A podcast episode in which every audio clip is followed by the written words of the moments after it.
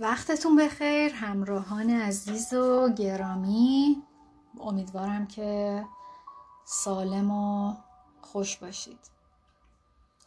در این اپیزود می‌خوایم درباره عقده ها با هم صحبت بکنیم و اینکه چطوری می‌تونیم عقده ها رو تشخیص بدیم و اونها رو شناسایی بکنیم.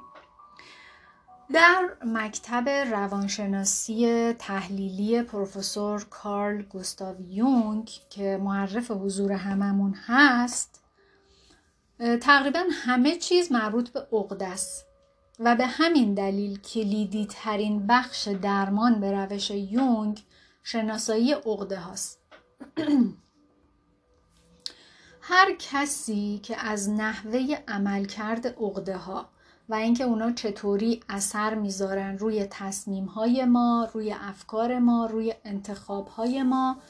آگاهی پیدا می‌کنه. اولین پرسشی که به ذهنش میاد اینه که خب چطوری بفهمم که این عقده توی زندگی من داره کار می‌کنه؟ و اصلا چطوری تشخیص بدمش که کدوم رفتار من بر اساس عقده است؟ و اینکه چطوری از شر این عقده بتونم خلاص بشم. حالا نکته ای که پیش میاد اینه که خودکاوی و درمان دو تا راه مختلف و مهم هستن. مثل دو تا دست میمونن توی خودشناسی. و اگه یکیشو بدون اون یکی استفاده کنیم معمولا زیاد جواب نمیده. و اگه در واقع طرف آشنایی کافی با این مفاهیم نداشته باشه حتی ممکنه که به راه بیراهه بره. پس برای اینکه درست تشخیص بدیم که چه کاری که ما داریم انجام میدیم از روی عقده است و شناسایی عقده یا اینکه چه تصمیماتی رو برای ما عقده ها گرفتن هم حضور یک روان درمانگر ضروریه. ولی در عین حال هم پیدا کردن رد پای عقده توی بطن زندگی ما قبل از هر چیز و هر کاری نیازمند مشاهده دقیق و موشکافانه ما از رخدادهای زندگیمونه. که کسی به جز خودمون هم نمی‌تونه این کارو بکنه. یعنی حضور شخص ما با روان درمانگر در کنار هم یه کار تیمیه در واقع. پس باید این نشانه ها رو اول بشناسیم و در مرحله بعد توی ابعاد مختلف زندگیمون بگردیم دنبال اونا. یه چیزی که می‌تونه به ما نشون بده که یه رفتار از روی عقده است معمولا در بیشتر مواقع هم به هدف می‌زنه هیجانه. یعنی عقده ها بار هیجانیشون خیلی زیاده. اگه عقده ای در روان ما فعال باشه ما معمولا هیجانات قابل توجهی رو تجربه می‌کنیم. حالا اگرچه هر عقده ای به تناسب خودش یه هیجانی رو پیش میاره ولی الزاما هر هیجانی هم نشون دهنده یه عقده نیست. در واقع منظور ما برعکس از اون ورشه. یه رفتار که از روی عقده انجام میشه حتما یک هیجانی همراهشه ولی الزاما هر هیجانی از روی عقده نیست. تا اینجا مشخص شد؟ خب. بذارید حالا یه مثال براتون بزنم. فرض کنید که توی یه روز نرمال و معمولی دارید میرید یه جایی تو پارک را برید یا روی کنید.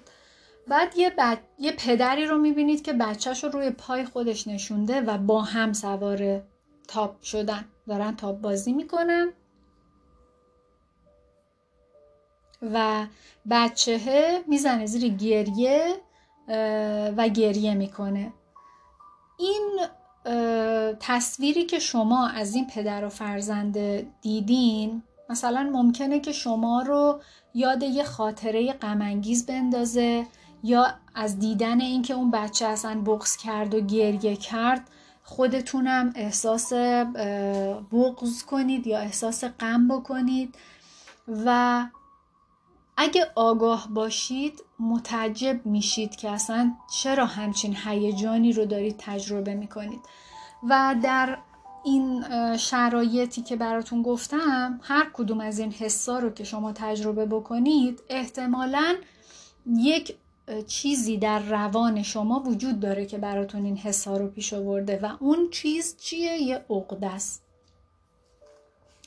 یا اینکه مثلا دارید یه فیلم غمانگیز یا درام می‌بینید. بعد با همه سکانس های غمانگیز اون فیلم بغض می‌کنید حتی گریه می‌کنید. یه هیجان طبیعی رو تجربه کردید. هیجانات اصلی ما شامل شادی، غم، نفرت، خشم و ترس هستند و این پنجتا کمک می‌کنه که ما از احساسات درونی خودمون و دیگران آگاه بشیم. و اینطوری می‌تونیم با دیگران ارتباط درست برقرار بکنیم. به شرطی که از این هیجاناتمون اون موقعی که باید استفاده کنیم به صورت درست استفاده بکنیم.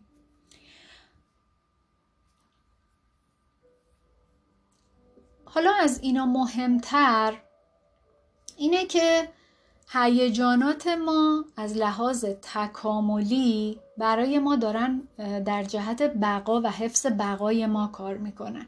چرا؟ چون که یه پاسخ خودکار و سریع به موقعیت هایی هستن که برای ما اتفاق میافته و پیش میاد. هیجانات ما اگه به شکل طبیعی و صحیح ابراز بشه هیچ ربطی به عقده ها نداره. مثل همون که گفتم شما دارید یه فیلم درام می‌بینید. با اون صحنه های غم ناراحت میشید و گریه می‌کنید. خب این یه هیجان طبیعیه ربطی به عقده نداره. پس عقده بدون هیجان تجربه نمیشه. اما هیجان می‌تونه تجربه بشه و اصلا هم ربطی به عقده نداشته باشه. و به صورت کلی بین عقده و هیجانی که به واسطه فعال شدن اون عقده تجربه میشه معمولا تناسبی هم وجود نداره. یا اینکه شدت و حدتش با موقعیتی که توی اون هستیم اصلا تناسب نداره. شما اگه به صورت طبیعی یه پدر و فرزند رو سواره تاب ببینید خب این اصلا یه منظره غمانگیز یا موقعیت دردناکی نیست. معمولیه دیگه. مثلا یه پدری بچهش چون خیلی کوچیکه خودش نشسته رو تاب بچهش هم گذاشته رو پاش دارن با هم تاب بازی می‌کنن. پس اگه یه کسی بیاد با دیدن این صحنه بغض بکنه یا یه غمی رو درون خودش احساس کنه به احتمال زیاد یه مفاهیمی مثل پدر مثل فرزند یا مثل بازی رابطه صمیمانه بین پدر و فرزند یا مثلا تاب بازی یا یه مکانی مثل پارک.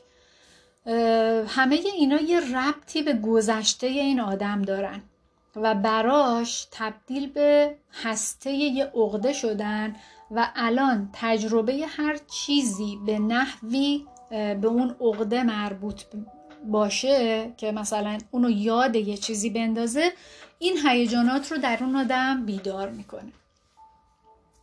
مثل اینکه شما وقتی کوچیک بودین توی خونتون یه تاب کوچولو داشتین و هر روزم می‌رفتین بعد از دورا با شوق و ذوق سوار تاب می‌شدین ولی یه روز یه کار بد کردین مثلا شلوغ کردین یا نمی‌دونم در اثر شیطنت زدین فلان چیز رو شکوندین و برای اینکه شما رو تنبیه کنن تابو جمع کردن گوشن کنار.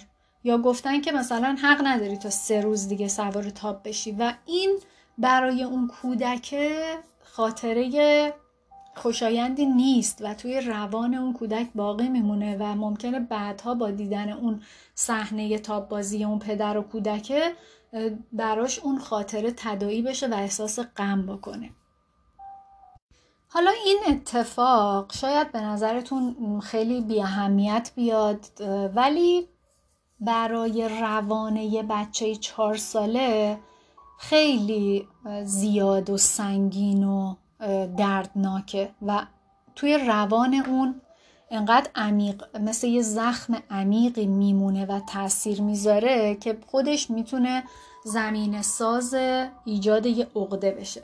و تا وقتی که توی ساختار روانی شما شناسایی نشه هر زمانی که یه چیزی پیش بیاد یا یه چیزی ببینید که اون رویداد رو برای شما تدایی کنه و بازسازی بکنه شما حتی اگه الان دیگه اون کودک چهار ساله نیستین و چل سالتونه یه هیجانی شبیه همون هیجانی که در زمان چهار سالگیتون داشتین و تجربه خواهید کرد و این کار کرده عقده است.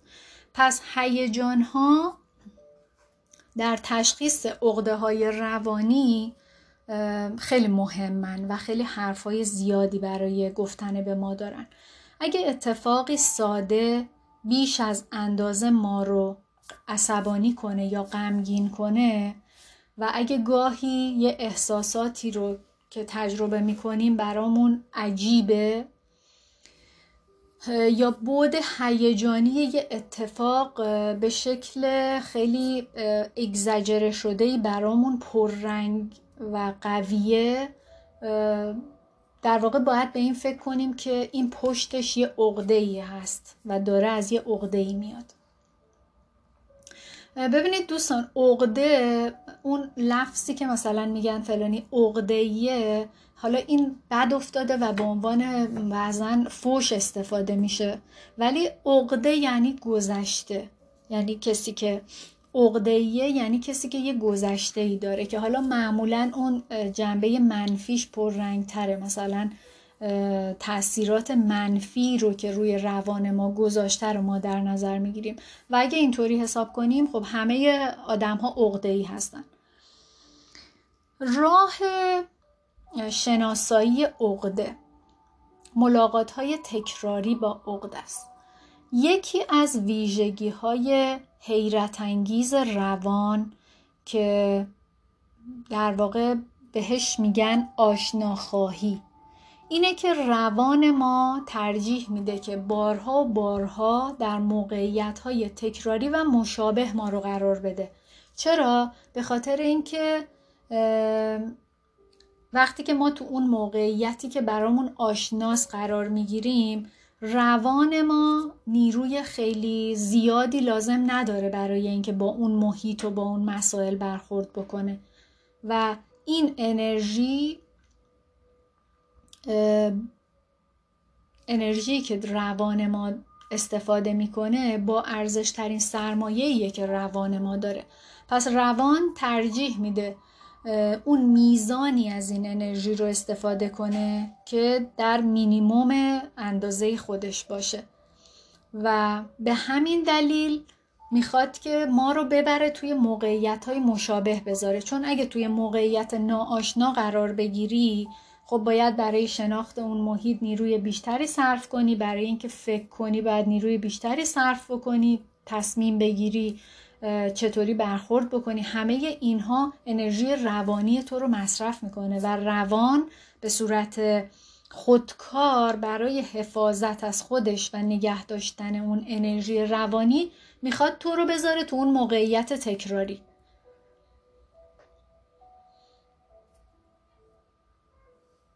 اگه سالها پیش در رابطه با مادر ای در روان ما شکل گرفته. یعنی این فرصت به روان ما داده شده تا در هر موقعیتی که مستقیم یا غیر مستقیم با مفاهیمی مثل کهنالگوی مادر، حمایت، مراقبت، امنیت، مادرانگی، زنانگی روبرو شدیم عقده مادر فعال بشه و اختیار ما رو به دست بگیره. تا بیاد یه واکنش از پیش تعیین شده و ناخداگاه رو به اون موقعیت نشون بده و باز نخواد که ما بریم فکر کنیم که چیکار کنیم. یعنی این عقده معمولا به ما اجازه نمیده که فکر کنیم و چند ثانیه زودتر از ما میاد عمل می‌کنه و تصمیم می‌گیره و اون تصمیمش هم اجرایی می‌کنه. برای تشخیص این که چه کاری رو داریم از روی عقده انجام میدیم مهمترین نکته اینه که ببینیم اون رفتار یا اون طرز برخورد با مسائل چقدر تو زندگی ما تکرار شده. همه ما الگوهای رفتاری خاصی در برابر سوژه های مختلف داریم و به شکل خام در کسی که هنوز هیچ شناختی نسبت به خودش نداره این الگوها همشون دارن توسط عقده ها ایجاد میشن و مدیریت میشن. و همونطوری که گفتم عقده به نوعی همون گذشته ماه. در گذشته ما در پی اتفاق افتادن هر رویدادی بار عاطفی و احساسی بالایی رو تجربه کردیم و به دلیل این تجربه این عقده در روان ما شکل گرفته و این عقده از اون زمان تا همیشه با موقعیت های مشابه اون اتفاق در گذشته مرتبط میشه و میاد یه مکانیسمی رو فعال می‌کنه که همون موقع در واقع ازش استفاده کرده. خیلی از این عقده ها در یک زمانی در گذشته برای ما کارکرد داشتن و حتی ما رو نجات دادن و در جهت بقای ما کار کردن و موثر بودن. ولی به درد الان ما دیگه نمی‌خورن. مثل خیلی چیزهای مثل یه دینهایی که شرایط و قواعدش مربوط به مثلا هزاران سال پیش بوده و برای بشر امروزی تو شرایط زندگی مدرن امروزی دیگه کارکردی ندارن. برای فهم این مطلب کافیه که سعی کنید ببینید چه موقعیت هاییه که مدام تو زندگیتون تکرار شده. وقتی که اینا رو یادتون بیاد یا می‌تونید دفتر و قلم بردارید برای خودتون اینا رو بنویسید. یا تمام دوستان و آشنایان و نزدیکانی که دارین اینا رو بررسی کنید. ببینید که آیا اینا همشون یه ویژگی شخصیتی مشترکی با همدیگه دارن یا ندارن. یا اگه توی رابطه عاطفی وارد شدین مثلا یه ضربه عاطفی یا روحی یا شکست عشقی فرزن خوردین آیا تو روابط بعدیتون هم همون شرایط براتون اتفاق افتاده یا نه؟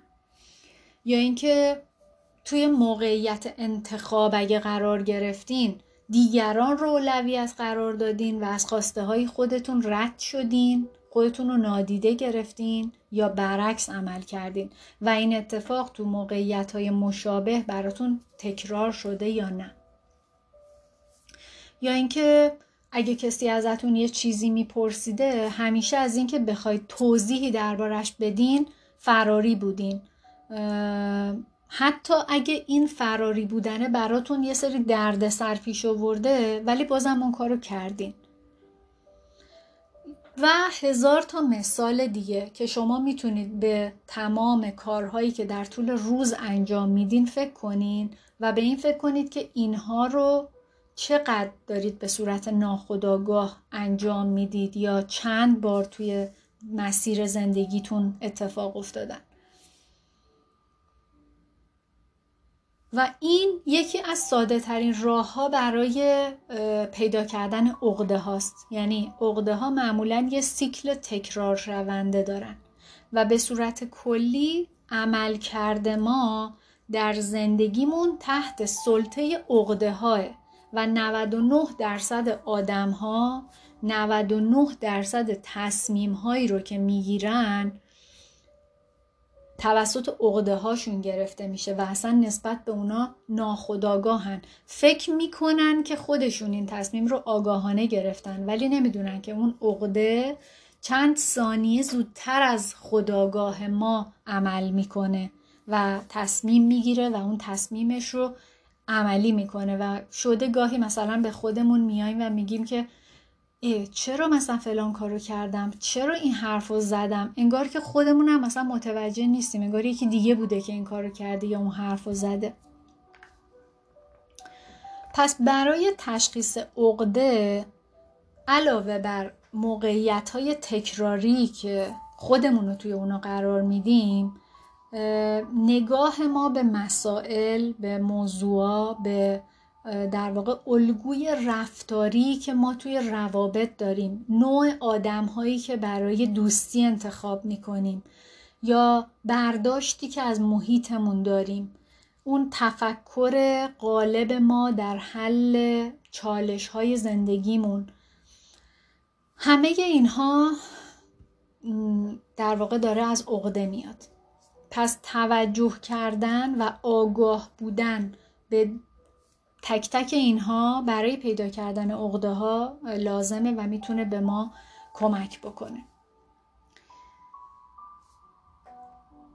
شما تا زمانی که از اون عقده آگاه نشده باشی یعنی تا زمانی که کندوکاو نکرده باشی و رفتارها و تصمیماتت رو و همین چیزهایی رو که تا حالا دربارهش صحبت کردم این تکرارهایی که تو زندگیت اتفاق افتاده رو بررسی نکنی نمی‌تونی به عقده آگاه بشی. و تا زمانی هم که به عقده آگاه نشی مالک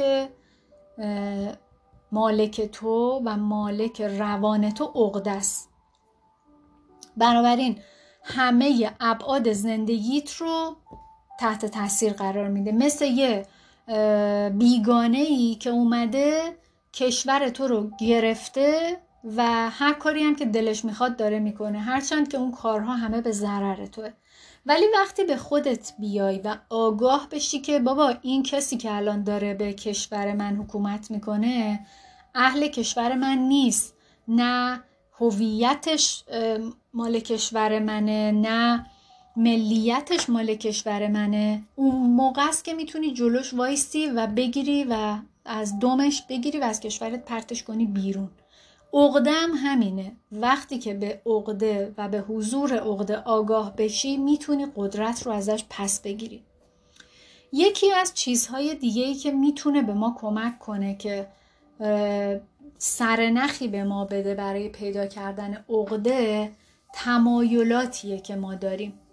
و طیف این تمایلات از ویژگی های مورد انتظار ما حالا از کسی که به عنوان پارتنر دوست شریک عاطفی انتخاب می‌کنیم تا رشته تحصیلی و تفریحات مورد علاقمون یا غذایی که می‌خوایم بخوریم یا لباسی که می‌خوایم بپوشیم همه اینا رو در بر می‌گیره. شما اگه به این تمایلاتتون توجه کنید و برای خودتون در واقع بررسی کنید ببینید که مثلا چرا این غذا رو من دوست دارم و اینی که من این غذا رو دوست دارم از کجا داره میاد و به هر سوالی که پاسخ می‌دید دوباره براش یه پرسش دیگه مطرح کنید که چرا اینطوریه تا برسید به اون ریشه. و شما کاملا حق دارید و این طبیعیه که ناخداگاه روانتون مقاومت می‌کنه در برابر این مسئله. و همه ما آدما دوست داریم که باور کنیم و به خودمون دروغ بگیم که ما انتخاب کردیم خودم آگاهانه انتخاب کردم و در واقع این کار رو به خاطر علاقم کردم و راهی هم که میرم و آگاهانه راجبش تحقیق کردم بررسی کردم و دوست داشتم این راهو برم. ولی متاسفانه باید بگم که 99.9 درصد مواقع اینجوری نیست. مثلا یکی میگه که من از بچگیم عاشق سینما بودم. اصلا دوست داشتم که برم سینما بخونم. پس به خاطر همینم رفتم رشته سینما خوندم. تا اینجا به نظر منطقی میاد. اما این فقط اون لایه بالا بالایی و کاور ماجراست. نکته اینجاست که این علاقه به سینما یه پیشینه روانی داره حالا چرا سینما تو زندگی این آدم پررنگ بوده؟ چه عواملی اون رو به سمت خوندن سینما کشوندن؟ یا اینکه سینما اون رو از چی دور کرده؟ اگه یه سینماگر موفق شده چه پوان مثبتی براش داشته چه امتیازی کسب کرده و این پرسش ها و یه سیل زیاد پرسش های دیگه همونطوری که گفتم در این واکاویه و این کندنه و عمیقتر شدن توی روان کمک می‌کنه که بفهمیم ریشه این دوست داشتنه داره از کجا میاد و اونه که به ما آگاهی میده. مثلا میگه که من دوست دارم پولدار شم. بعد میگی که می‌تونی از خودت بپرسی خب چرا دوست داری پولدار بشی؟ میگه برای اینکه می‌خوام آزاد باشم. چرا می‌خوای آزاد باشی؟ برای اینکه هر کاری دوست دارم بکنم هر جوری دوست دارم زندگی کنم هر جوری دلم می‌خواد در واقع وقتم رو بگذرونم هر جایی دلم می‌خواد برم. بعد میگه چرا دوست داری این کارا رو بکنی؟ هر کاری دوست داری بکنی هر جوری دوست داری زندگی بکنی. و این پرسش و این پاسخ هی باید ادامه پیدا کنه تا برسه به اون ریشه اصلیش. یا اینکه ما باید ببینیم که بیشتر پول و انرژیمون رو داریم صرف چه کارایی می‌کنیم. این سوال هم در شناسایی عقده به ما می‌تونه خیلی کمک بکنه. اینکه چه چیزیه که ما رو به سمت یه فعالیت های خاصی یا خرید یه کالاهای خاصی می‌بره. این قطعا به عقده مربوط میشه. و همونطوری که گفتم روان ما دوست نداره ما تو موقعیت های جدید قرار بگیریم و این موضوع رو میاد به همه چیز تعمیم میده. مثلا اگه یک نوع پوشش خاص برای یکی اهمیت داره یا اینکه برای لباس پوشیدنش از یه های خاصی استفاده می‌کنه احتمال تصادفی بودن این اتفاق و این انتخاب ها تقریبا صفره. مثلا اگه یه نفر یه بخش قابل توجهی از درآمدش رو صرف انجام دادن یه کار خاصی می‌کنه یا یه تفریح خاصی می‌کنه قطعا یه چیزی توی اون فعالیت یا توی اون کار یا توی اون وسایل هست که روان اون آدم رو داره بهش خوراک میرسونه و میشه با اون پرسش و پاسخ و با اون واکاوی عمیق بررسی کرد و به این رسید که این نیازه که اون پشت قایم شده در پس هفت لایه اون برتر چیه و چرا این عمل کرد رو ایجاد کرده. یه جایی می‌رسه که عقده ها خودشون رو به رخ می‌کشن. بررسی و تحلیل این مواردی که تا اینجا گفتم اصلا فکر نکنید کار آسونیه ها. این اصلا کار ساده ای نیست به خاطر اینکه ما اصلا روانمون انقدر درگیر روزمرگی و پروسه عادت ها میشه که آگاهیمون رو در لحظه معمولا نداریم و اصلا آگاهی ما آدم ها در انجام دادن کارهامون در طول روز هم نزدیک به صفره. و برای اینکه بتونیم عقده ها رو شناسایی بکنیم ما نیاز به خداگاهی داریم نیاز به دقت و صبر و حوصله خیلی زیادی داریم و چون بیشتر آدم ها در طول زندگیشون هیچ نیازی هم به انجام این کار احساس نمی‌کنن شاید هیچ وقت اصلا علاقه ای هم نداشته باشن که برن بررسی کنن ببینن این کارایی که تو زندگیشون انجام میدن از کجا میاد دلیلش یا چیزایی که تو زندگیشون تکرار شده چرا تکرار شده یا حتی اصلا فکر کنن که خب که چی؟ حالا همینه که هست دیگه این که ما این کار رو بکنیم این کار بیهوده ایه یا حتی تا همین الان که به این اپیزود گوش دادین شاید فکر کردین که چرا باید مثلا وقتم رو بذارم برم اینا رو بررسی کنم و پیدا کنم؟ تصمیماتی که ما می‌گیریم هر کدومشون هر منشایی هم که داشته باشن در نهایت تصمیم های ما هستن. و روان ما هم از ما جدا نیست. یعنی ما روانمون هم بخشی از شخصیت ماست.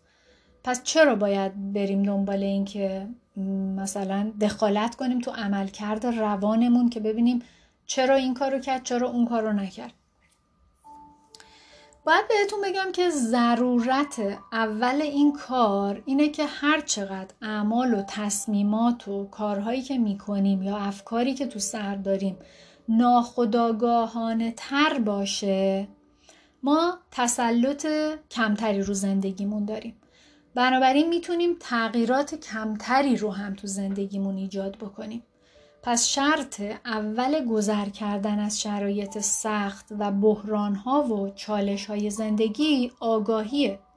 وقتی که ندونیم که چرا هر دفعه داریم به یه شکل مشخصی شکست می‌خوریم یا چرا هر دفعه داریم یه آدم با همون خصوصیات رو به زندگیمون جذب می‌کنیم. اون آدم خصوصیات اخلاقیش همونه فقط کاورش و ریختش و قد و قوارش عوض شده. یا چرا هر دفعه کارهایی می‌کنیم که خودمون رو تو موضع آسیب پذیری قرار میدیم؟ یا از یه مسئله خاص دچار حس رنج میشیم؟ قاعدتا اگه به اینا آگاه نباشیم و ندونیم چرا توان خارج شدن از اون موقعیت رو هم نخواهیم داشت. در واقع ما ناچاریم برای اینکه به خودمون کمک کنیم که توی زندگیمون پیش بریم عقده هامون رو پیدا کنیم و بشناسیم و ما باید از این مرداب های روح رها کنیم ببخشید گذر کنیم تا بتونیم به این عقده ها دست پیدا بکنیم. این در واقع سرزمین حادثه و ما نیاز داریم که یه مدتی بریم به سرزمین زیرین به سرزمین حادث و هرچند که دوست نداریم ولی توی این مرداب های زندگی توی اون لجن و گند و کسافتی که اونجا انباشته شده و مونده پا بذاریم و اونا رو کنار بزنیم. و در واقع پیدا بکنیم که منشأ همه این چیزهایی که توی زندگی ما داره اتفاق میفته چیه و از کجا میاد. و اون موقع است که می‌تونی وقتی از این مرداب ها رد شدی رو به نور و روشنایی میری و رو به آگاهی میری و در واقع به همه اینا تسلط پیدا می‌کنی. ضرورت دوم این کار اینه که عقده ها همینطوری یه مثل بچه های خوب اون گوشه نمیشینن که منتظرشن که شما بیاید پیداشون کنید. و این همون چیزیه که قبل از یونگ فروید هم دربارهش صحبت کرده و بهش اشاره کرده. فروید معتقد بود که همه تمایلات و تعارضات ناهوشیار ما گاهی به شکل لغزش های کلامی آشکار میشن. و لغزش کلامی چیه؟ یه اشتباهی در کلام یا حافظه است که اعتقاد بر اینه که با ناخداگاه ما ارتباط داره این لغزش ها افکار و احساسات و تمایلات و انگیزه هایی که آدم ها سعی می‌کنن اینا رو پنهان نگه دارن ولی با این لغزش ها همشون میان بیرون و پته همه چی رو آب ریخته میشه. این لغزش ها به این صورتن که مثلا شخص یه کلمه ای رو میگه یا یه جوری با یه نحوی اونو بیان می‌کنه که قصدش رو واقعا نداشته یعنی نمی‌خواسته اونو اون شکلی بگه. و میگن این عقده ها مثل بادکنکی که تو به زور زیر آب نگه داشتی. می‌تونید امتحان کنید. یه بادکنک کوچیک رو باد کنید و سعی کنید که به زور اینو بکنید زیر آب. نمی‌تونید. و بالاخره این بادکنک از زیر آب میاد بیرون و همه چی رو میشه. مثلا یه آدمی که داره فرض کنید که داره صحبت می‌کنه یا مجریه یه دفعه توپق می‌زنه. یا اشتباها در بیان کلمه ها حروف رو جابجا می‌کنه. یا یه کلمه ای رو به جای کلمه مشابهی که تلفظشون یکیه به کار می‌بره در صورتی که معناشون زمین تا آسمون با هم دیگه متفاوته. یعنی اون عقدهه بیکار اونجا نمیشینه. یه کاری می‌کنه که خودشو نشون بده و تو بفهمی که اون اونجا هست. و چیزی که باید بهش توجه کنیم دوستان اینه که در روانکاوی هیچ چیزی تصادفی نیست. حتی لغزش های کلامی. و این لغزش های کلامی هم احتمالا اشاره به یه فکر، یه احساس یا یه میلی درون ما دارن که توسط خداگاهی ما سرکوب شده و یا به هر نحوی در ناخداگاه ما یه حجم زیادی رو اشغال کرده که میاد با یه لغزش کلامی مثل یه ترکی که توی دیواری ایجاد میشه یه کوچولو ابراز وجود می‌کنه و خودشو نشون میده. و اگه بهش توجه نکنی این ترکه هی بزرگتر و بزرگتر میره میشه و جلو میره و یه دفعه از همدیگه میپاشه اون دیوار. حالا لو رفتن عقده ها فقط به لغزش کلامی محدود نمیشه. گاهی اون آدم یه دفعه یه کاری می‌کنه که اصلا خودش هم متوجه نمیشه و خودش هم تعجب می‌کنه که چرا این کارو کرد. یا مثلا یه زمانی یه دفعه یه جایی حضور پیدا می‌کنه که اصلا دلیل منطقی و آگاهانهی براش نداره. یا به یه شیوهی یه چیزی از خودش بروز میده. که شاید حتی باعث احساس شرمساری یا عصبانیتش بشه. یا حداقل به این فکر کنه که چرا این کارو کردم؟ مثلا من برای چی این کارو کردم؟ یا چرا رفتم اونجا؟ یا چرا فلان حرف رو زدم؟ مثلا چرا فلان دکمه رو زدم؟ یا هزار تا چرای دیگه. که شبیه به این که توسط ناخداگاه ما برنامه ریزی شده که این اتفاق بیفته که توجه ما رو به خودش جلب بکنه. پس ما حتی اگه بخوایم هم نمی‌تونیم ناخداگاهمون رو نادیده بگیریم و ازش فرار بکنیم. اگه شما فکر کردید که تونستید و موفق شدید که این کار رو بکنید باز توی شرایطی شما رو قرار میده که به سمتش برگردید و برای فهمیدن این مکانیزم اقدام بکنید. پس بهتره که قبل از اینکه یه دست گلی به آب بدن این عقده ها و یه جور بد و ناشایستی خودشون رو بروز بدن شما خودتون مثل بچه خوب برین و این گرد و غبارا رو کنار بزنید اینا رو بیارید بیرون و بهشون توجه کنید. ببینید که اینا چی می‌خوان به شما بگن. و اون زمانه که می‌تونی بهش بگی که ببین من می‌دونم که تو می‌خوای از من حمایت کنی و فلان موقع مثلا که من کوچیک بودم از من حمایت کردی و به درد من خورده ولی الان دیگه تو برای من کارایی نداری. و از عقدتون تشکر کنید و اجازه بدید که بره تو روان شما یه گوشه ای اون بالای تاخچه ترتمیز بشینه. و اون موقع دیگه می‌دونه که شما از بودنش و از حضورش آگاهی دارین و دیگه سعی نمی‌کنه خرابکاری کنه که توجه شما رو جلب بکنه. و این آگاهیه اینجوریه که به درد ما می‌خوره. امیدوارم که برید بگردید اقدهاتون رو پیدا بکنید. و براتون کاربردی باشه. اقدهی های عزیز تا اپیزود آینده بدرود.